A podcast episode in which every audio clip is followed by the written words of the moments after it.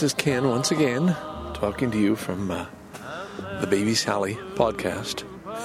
I think the title gets shorter every week.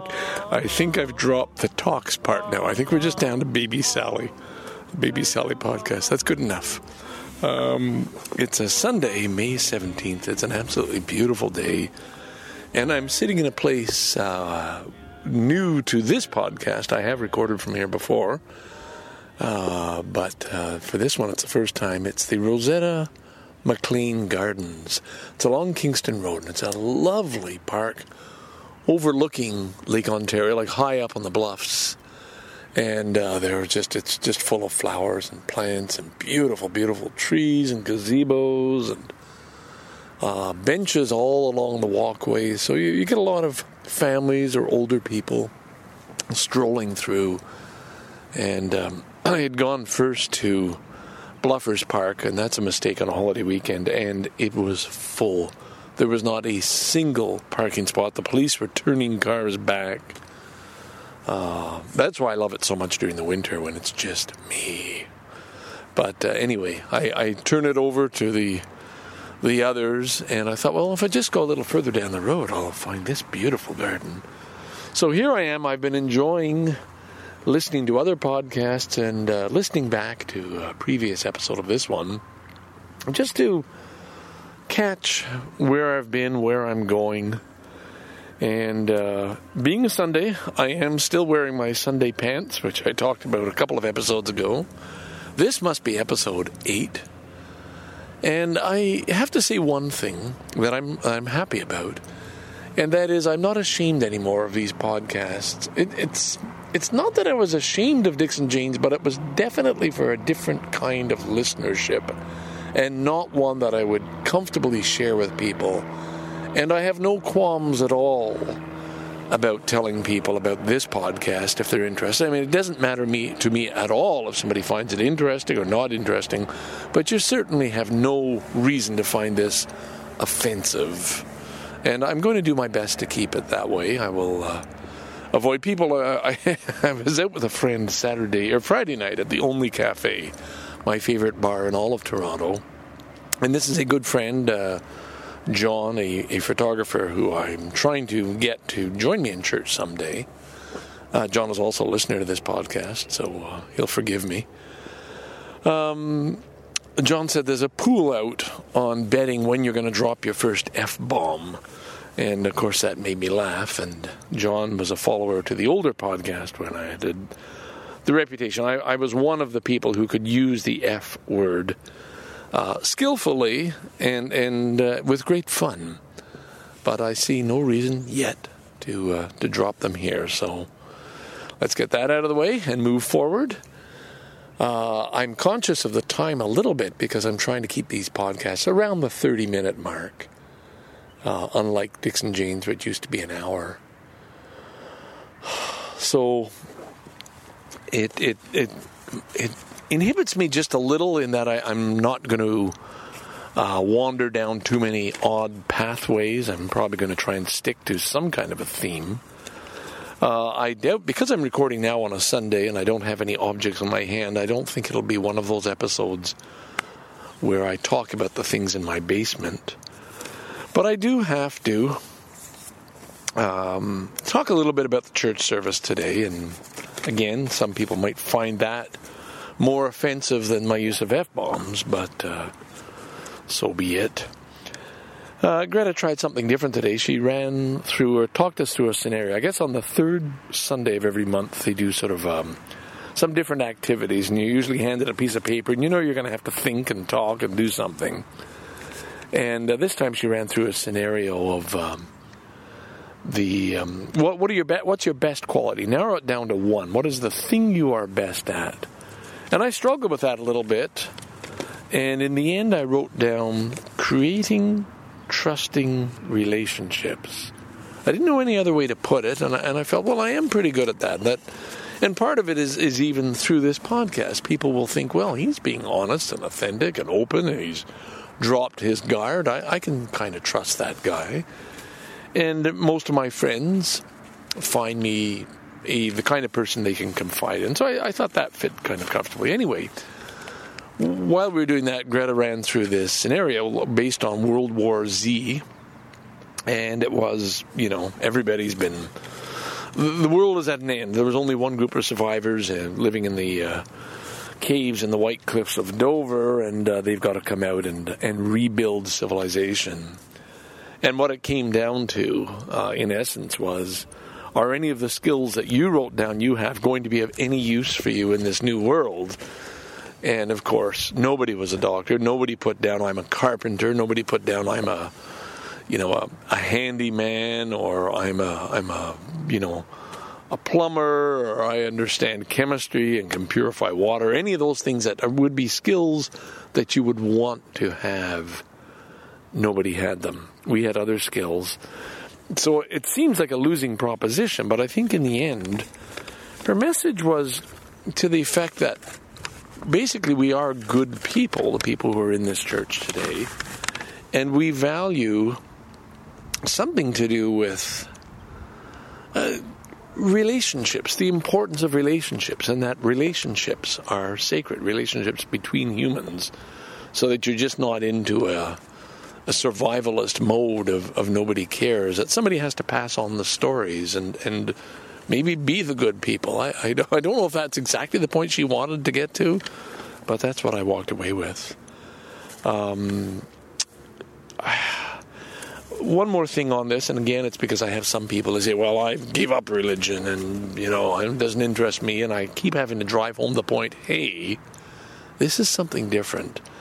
And my wife asked me how was the service today, and I'm very glad she was curious.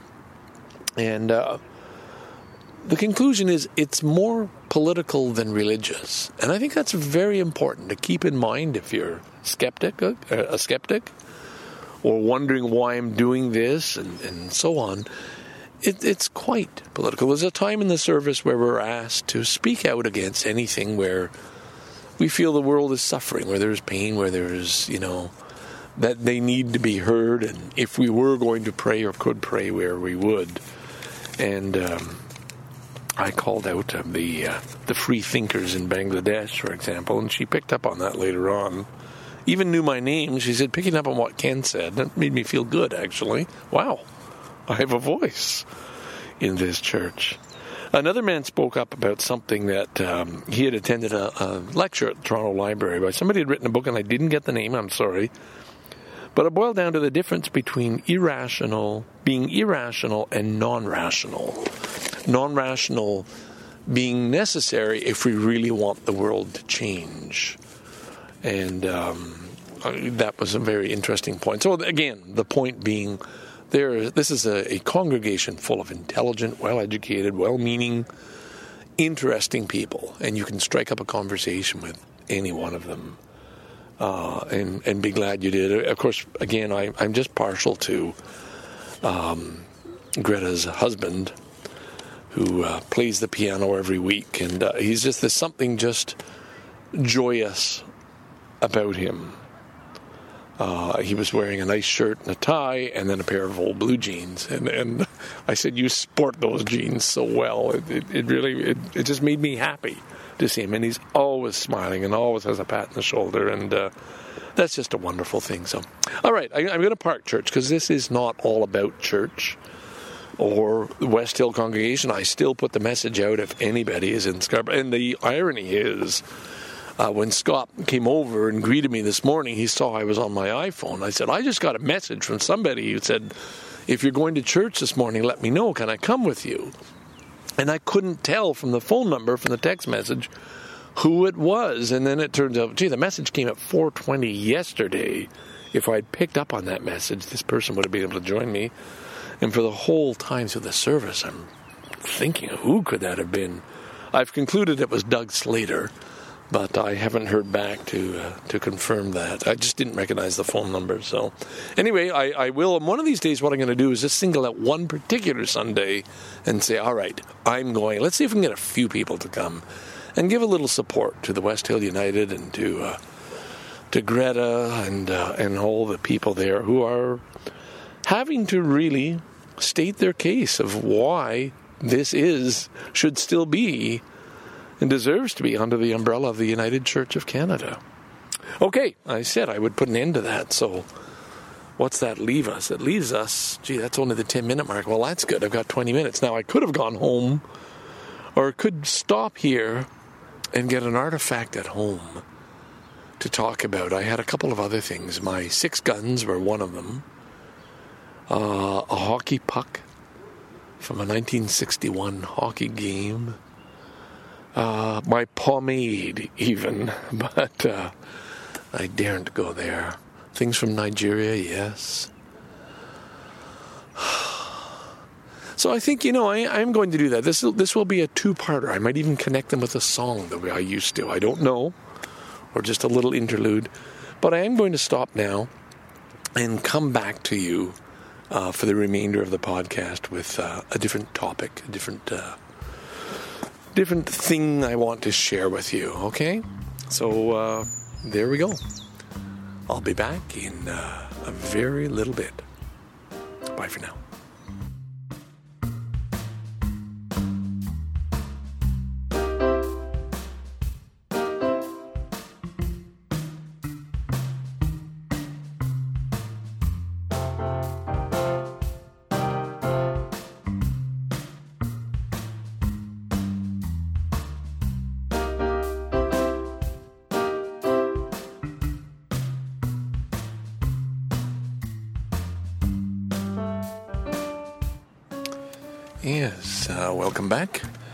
It's now Monday of uh, that same Victoria Day long weekend. It's a gorgeous day, and I'm parked uh, in the University of Toronto Scarborough campus, just up from uh, Kingston Road.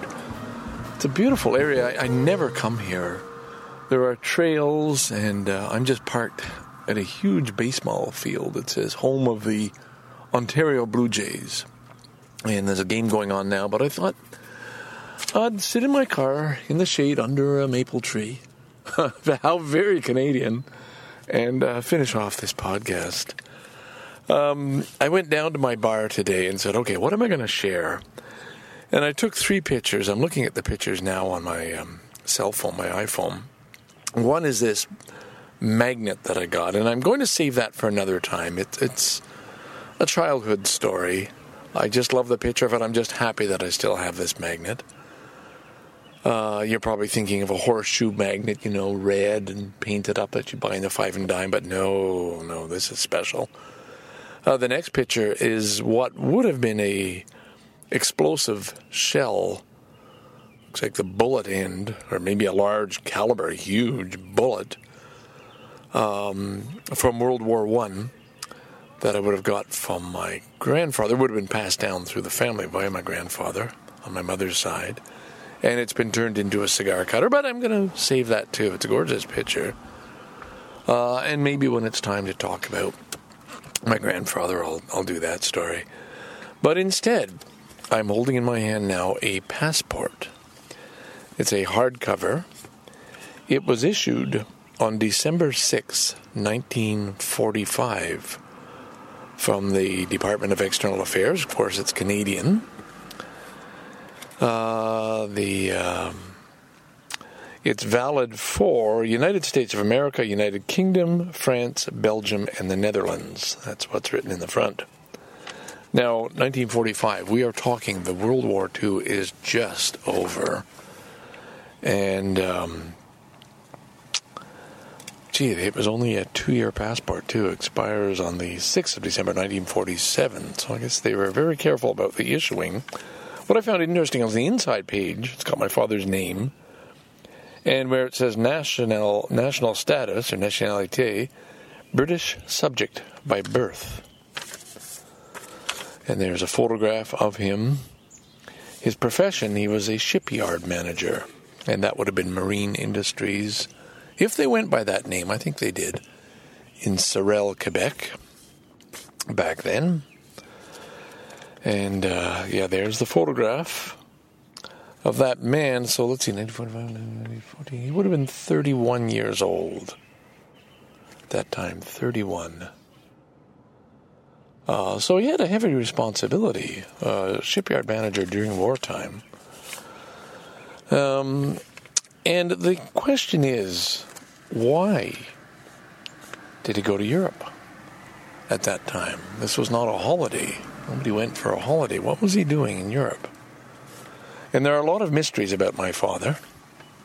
I've talked, I made reference to them on the my former podcast, Dixon Janes, but uh, I felt I wanted to share a little bit today when this is the thing that came up.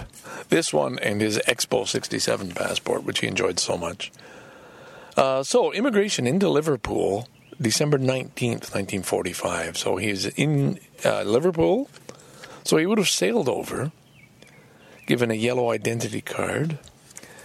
And um, I see Southampton, 14th February. That must have been when he left then, 14th of February. Leaving, yes. Uh, and then inside, written in French, Monsieur, with his name. Uh, Consulat General de France à Londres, à Londres the uh, French consulate in London, issuing him a um, visa to enter France. And they gave him a year, I guess. And it's dated. And I, I find that so interesting. Okay, so why France? Why did he go to London or to England and France? And uh, another immigration uh, page into London, 19 January 6th, January 9th, 46. Anyway, I, am sorry, it's just pointless reading out the dates. Uh, and then special permission to travel through the States via Port of Entry, New York. So I imagine again he would have got back on another ship, sailed to New York, and then from there to uh, on whatever was traveling from uh, America to Canada. So that's it for the entries. We have asked my father. Oh, hang on. Can I get the phone? Sorry. Please, would you pick up the telephone? Please pick up your telephone. Ring, ring, bada, bada, ding, ding, ring, ring, ring. Uh, sorry, that was another courtesy call from WestJet. Thank you for choosing WestJet. I have never chosen WestJet. I will not swear, but I cannot tell you how angry I am at telephone spam. I don't know who got my number. Uh, oh, I want these people locked up. However, however, let's catch our breath and forget about the people who call to see if you need your air ducts cleaned. That's my home number. And the people offering you vacation packages and so on which are all scams. And uh, get back to my father. World War II. He was a ham radio operator, had been uh, since his youth. Um, and during World War II, the story, the only information I have is he wanted to enlist in the Navy and uh, wasn't fit. Had had pneumonia when he was younger and was very thin.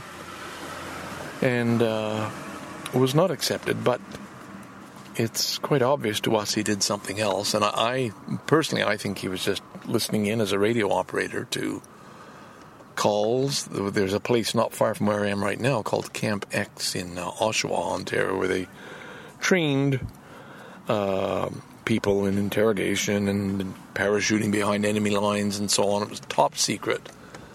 Uh, there have been books written about it and TV shows and uh, most of the site has been destroyed, and no one thought to preserve it as a historic uh, site. But I, I'm almost positive he would have uh, been there. Uh, he used to, according to my mother, uh, have to leave town sometimes, and she would not be able to know where he was or how to get him, but she would have a phone number in Montreal that she could call to somebody, and that person would be able to relay a message to my father, but she was not to know where he was. Of course, he swore in the uh, swore the uh, oath of the official secrets, And right up until he died in uh, 19, oh gosh, was it 93? I was still in Japan. Um, we couldn't, uh, he, he couldn't share anything with us. The only story I ever had was that he was in London uh, with a, a friend or a business acquaintance, somebody in London at, at that time, I mentioned, and the person stepped out into the street, looked the wrong way, forgetting that traffic travels on the other side of the road in London, and got hit and killed instantly by uh, a double decker bus and my father had to make the arrangements. And I'm, that was not why he was called over. That was just one more thing that he had to deal with. So it's it's a mystery, and I, I would love to know sometime what what was it? Who can I ask? Where are the records kept of people's service records during the war when you're not really in the service? Um, and I, I guess I don't have anything more to say about it other than I'm I'm proud of my father. He he was a very private man, and I don't think he would have enjoyed uh, me talking about him on this podcast. Although this podcast, I think he'd be a little more forgiving than uh, my previous one, uh, because I am consciously trying to be a little more thoughtful, a little more. Um, I, have used the word restrained, but not in, in the bad sense of just not flying off the handle, which I was ready to when uh, I got that spam phone call. What else can I say about my dad? He was a gun collector. Oops. He was a gun collector, and I thought that was very, very neat. So I grew up with guns, and I know these days, a lot of people, guns are just, oh, the crazies in America demanding the right. But my father was a good citizen. He was a a mason. He uh, he was just basically a good person. Um, and uh, but he loved he loved his guns, and he had a beautiful collection of rifles and pistols. So as a child, these are something we got to see and to handle, and I remember the the pleasure I took in just sort of watching him clean his rifles. He'd set up maybe a card table in the living room. We lived in this giant old house in Valleyfield, and uh, he'd have I don't know what you I, I don't even know what this stuff was rifle blue or something you'd put over the barrel and other stuff for the uh, beautiful wood stock of these rifles, and then this great collection of uh, pistols. Uh, and did he have a Luger or not? I have the feeling he did. Anyway, as uh, as we became teenagers and uh, the world started changing in terms of you know criminal activities and breaking and entering and and uh, stealing things from people's suburban homes. He decided he had to get rid of all of this. And, and I really wanted to save one gun as a memory of him, something that I could pass on to my children. And my favorite, my brother called it the Annie Oakley gun, but it was a Winchester 3030, which is, you know, a lever action uh, rifle. And it was a, a really nice gun. Uh, I wasn't too crazy about the big shotguns. But this uh, Winchester was nice, and I had I, we had the conversation, and I had asked for that one, and he'd said, "This other gun is more interesting." Um, now, forgive me because I have just been told by somebody else who does many podcasts that uh, the Scarborough dude, my former person persona, tells the same stories, has told some of the same stories 300 or 400 times. Well, that is an exaggeration. I only put out 500 podcasts. However, uh, many people will have heard these bits and pieces, but uh, hopefully I'm attracting a few new listeners and you won't mind. He said this other gun is a little more, little more important. It belonged to, and he said, Sergeant Bilodeau. And I don't know who that was or what his connection was uh, he did grow up in Chambly, and he had friends there in Chambly and Richelieu, Quebec. And apparently, this rifle belonged to somebody who had gone over with a group of soldiers who were basically sacrificed at the start of World War II, 1941, sent to defend Singapore against the Japanese and Hong Kong. Uh, and of course, they didn't have a chance, and within days, they were just all taken prisoner, those who didn't die. Treated horrifically, many died during their captivity. Um, and uh, that's the story. Supposedly, this gun had gone over with this Sergeant Bilodeau. I don't know what happened to him. And again, maybe that's something else I should do a little research on. I know uh, people with with a little more focus than me and a little more disciplined would make notes and do some research and then say, okay, this is what I'm going to talk about on my next podcast. Here are my notes I'll go through.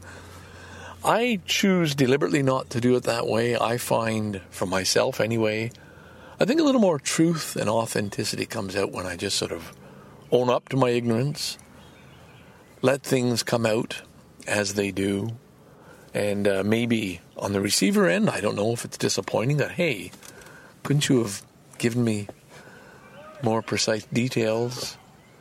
Um, well, I think there are plenty of podcasts that do that, and uh, this is not one of them. Anyway, it turned out we got neither of the guns, nor did we get. He had a beautiful, beautiful 22 automatic, uh, you know, with the clip and a, and a hand tooled leather holster he had got, I think, from somebody in Malone. We used to visit a place in Malone, New York. We lived in Valleyfield. It was very close to the New York border. And uh, on weekends with a couple of other families, uh, the Langs and the Vaudrys, uh, the families would drive to Lake Meacham and they'd sort of dump the kids on the women, and the men would race into town to get beer, and they'd probably stop at a bar, and uh, somehow, I'm pretty sure they just got went to the beach to get loaded, and drove home. Uh, we're talking circa well 1950s anyway. Uh, I'm just thinking of Mad Men because the last episode was on last night, and the way there were these double standards. It was up to the women to get hot dogs into the kids, and uh, the men did the driving. That was enough and somehow they would drive back. Uh, anyway, Lake, Lake Meacham we'd go to, and then another place called Malone. And at that time, it was an actual town, so coming from a very small place of Valleyfield, going to Malone was a, was a big deal. There were all kinds of things. I remember you, we, we, as a treat, you'd go on the weekend, and uh, there was a place called the Altamont. I think that was at the dairy bar where they served you ice cream banana split in a wooden trough and my brother, the challenge was always, can you eat it? And if you did, they give you a big pin to wear on your shirt saying I was a pig at the Altamont Dairy Bar. And my brother would strive for that. It was a big deal. Uh, I never did. I was just a little kid. uh, I wanted my uh, Tom Terrific comic from next door. Anyway, there was um, um, a hotel there. My father was good friends with the hotel owner. Uh, and he had his whole display of guns and rifles on the walls of the hotel. There's a hotel bar lounge. And uh, I remember just going in, and, and you know how things, when you're a little kid, things are just so much bigger. So I'm imagining this gigantic room completely full of rifles.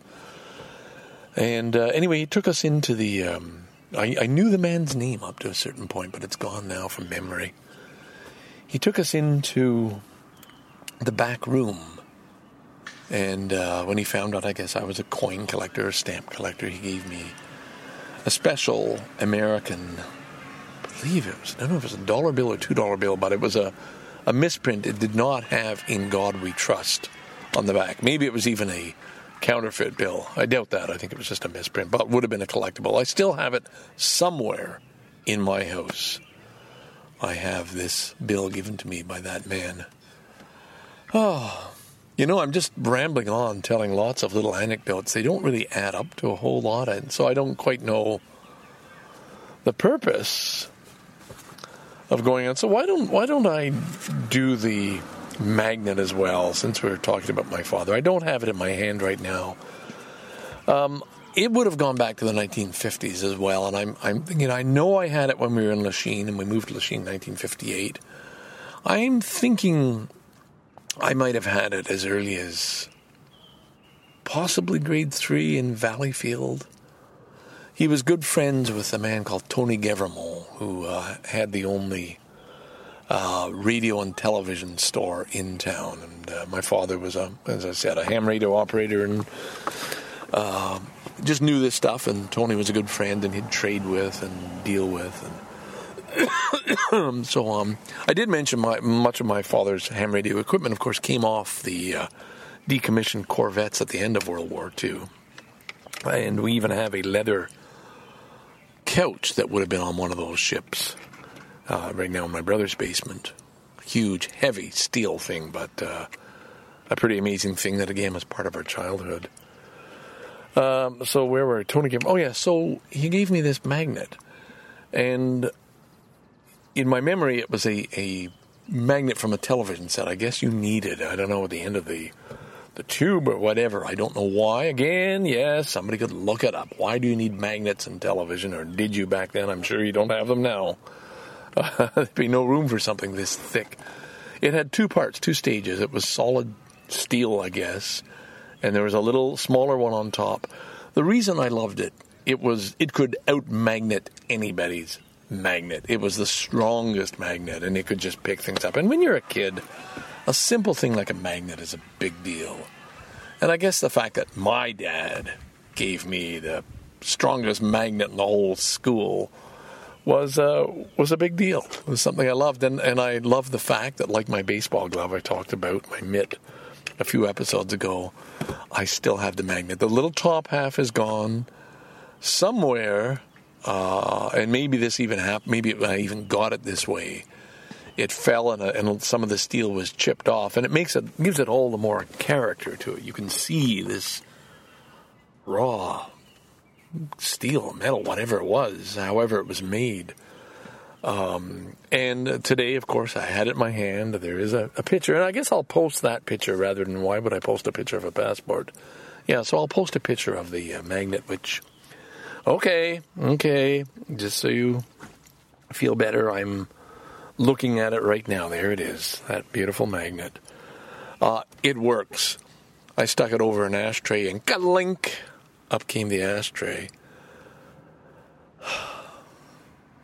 I mentioned probably last, I think I mentioned the bullet he also gave me that um, I did lose and how bad I felt that. I don't know, maybe that was on a Dixon Jeans episode, the other little gift from my father, this, the lead head of a bullet that um, his story was it shot a bear, hit him in the head, then the bullet was flattened on one side, and that he would never. Um, never kill an animal again after that one. And he gave that to me, I, I think, as a lesson to a kid. You know, it's a, it's there was a message. Here's a bullet. Well, how many kids got bullets from their dads? You know, I mean, this is not live. This is the lead. This is a bullet with a story.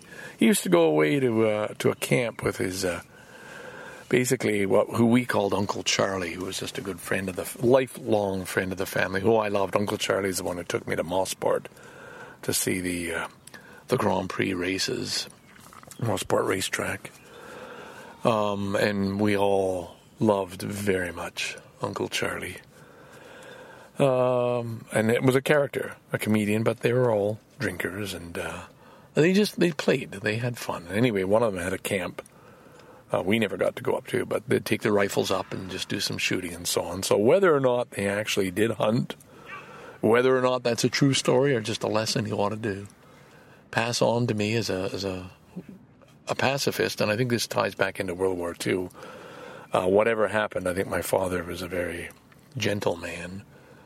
I did tell the story about one other item which uh, wasn't given to us, but the uh, the garrote, the thing that you see in war movies with the two rings in the end and like a razor barbed wire, that he would just come up behind somebody and uh, pull these two thing things and uh, you know rip their throat open.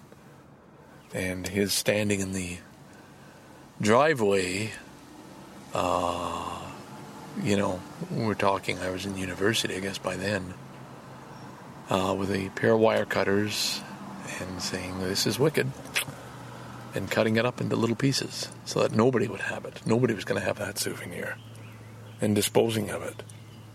And why he would have that.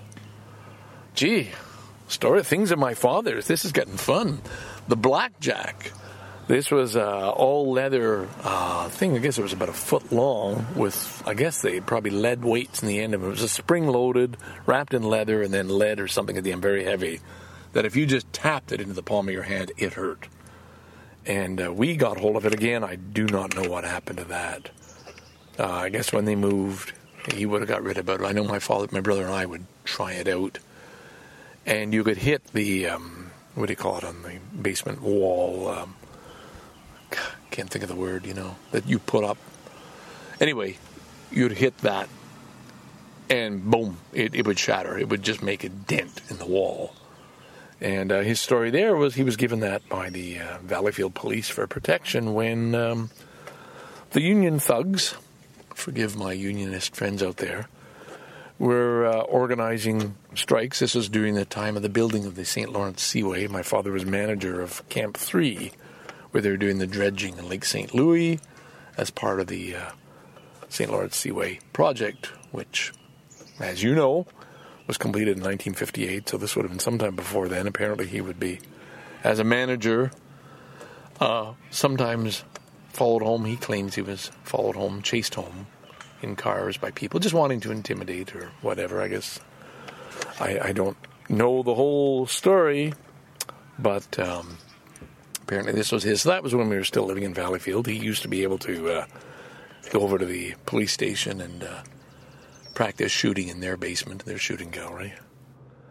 So lots of things about my father that are very, very different uh, from who I am, as uh, as you no doubt have already pieced together. But uh, I miss him, and I really wish he was around today so I could ask him some of these questions and uh, talk a little more and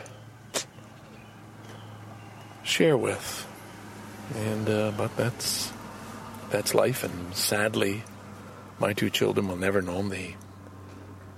They met him uh, briefly, but not enough to uh, have a very close relationship. I do have some wonderful photos of my dad with my sons, and that means something to me. That he did see me finally, his son, his lazy son, was able to go over to Japan, straighten out, get married, get a good job, have a family. Thank God he. Uh, saw all of that before he uh, he died of a heart attack. All right, I think I'm going to leave it there. I've gone on for quite some time and uh, don't even know what I'll call this one. Memory lane? I don't know. Lost memories? Who knows? But uh, stay tuned. I will be back next week. Thanks for listening.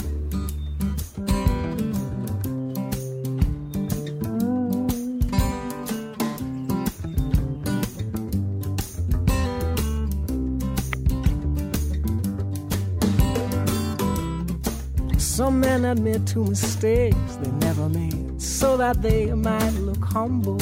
And other men, they never cop to nothing ever. I sit somewhere in the middle. Let me answer the charges against me. Let this verse be my redemption. And I'm innocent, don't you see how all creation bends its knee to me? Cause I am the king of good intentions. That's why these black flakes of memory fall. Black flakes of memory fall. Black flakes of memory fall.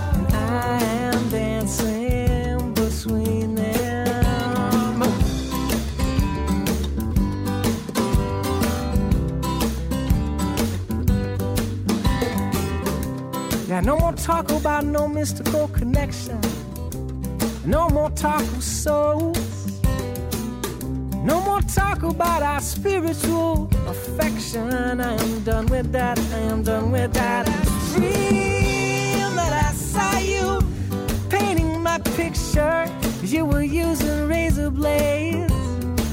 Me, I am dreaming of tornadoes and twisters. I am dreaming of tidal waves. That's why these black flags of memory fall.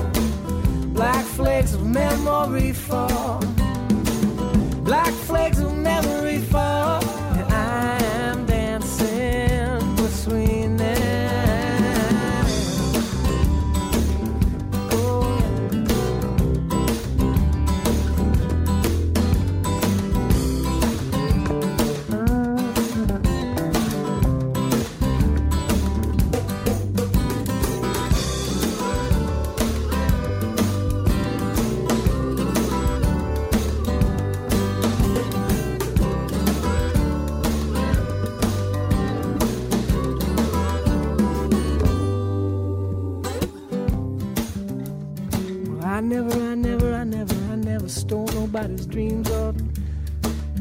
Took anybody's pain lightly. And I never, ever, never, ever asked no one nowhere to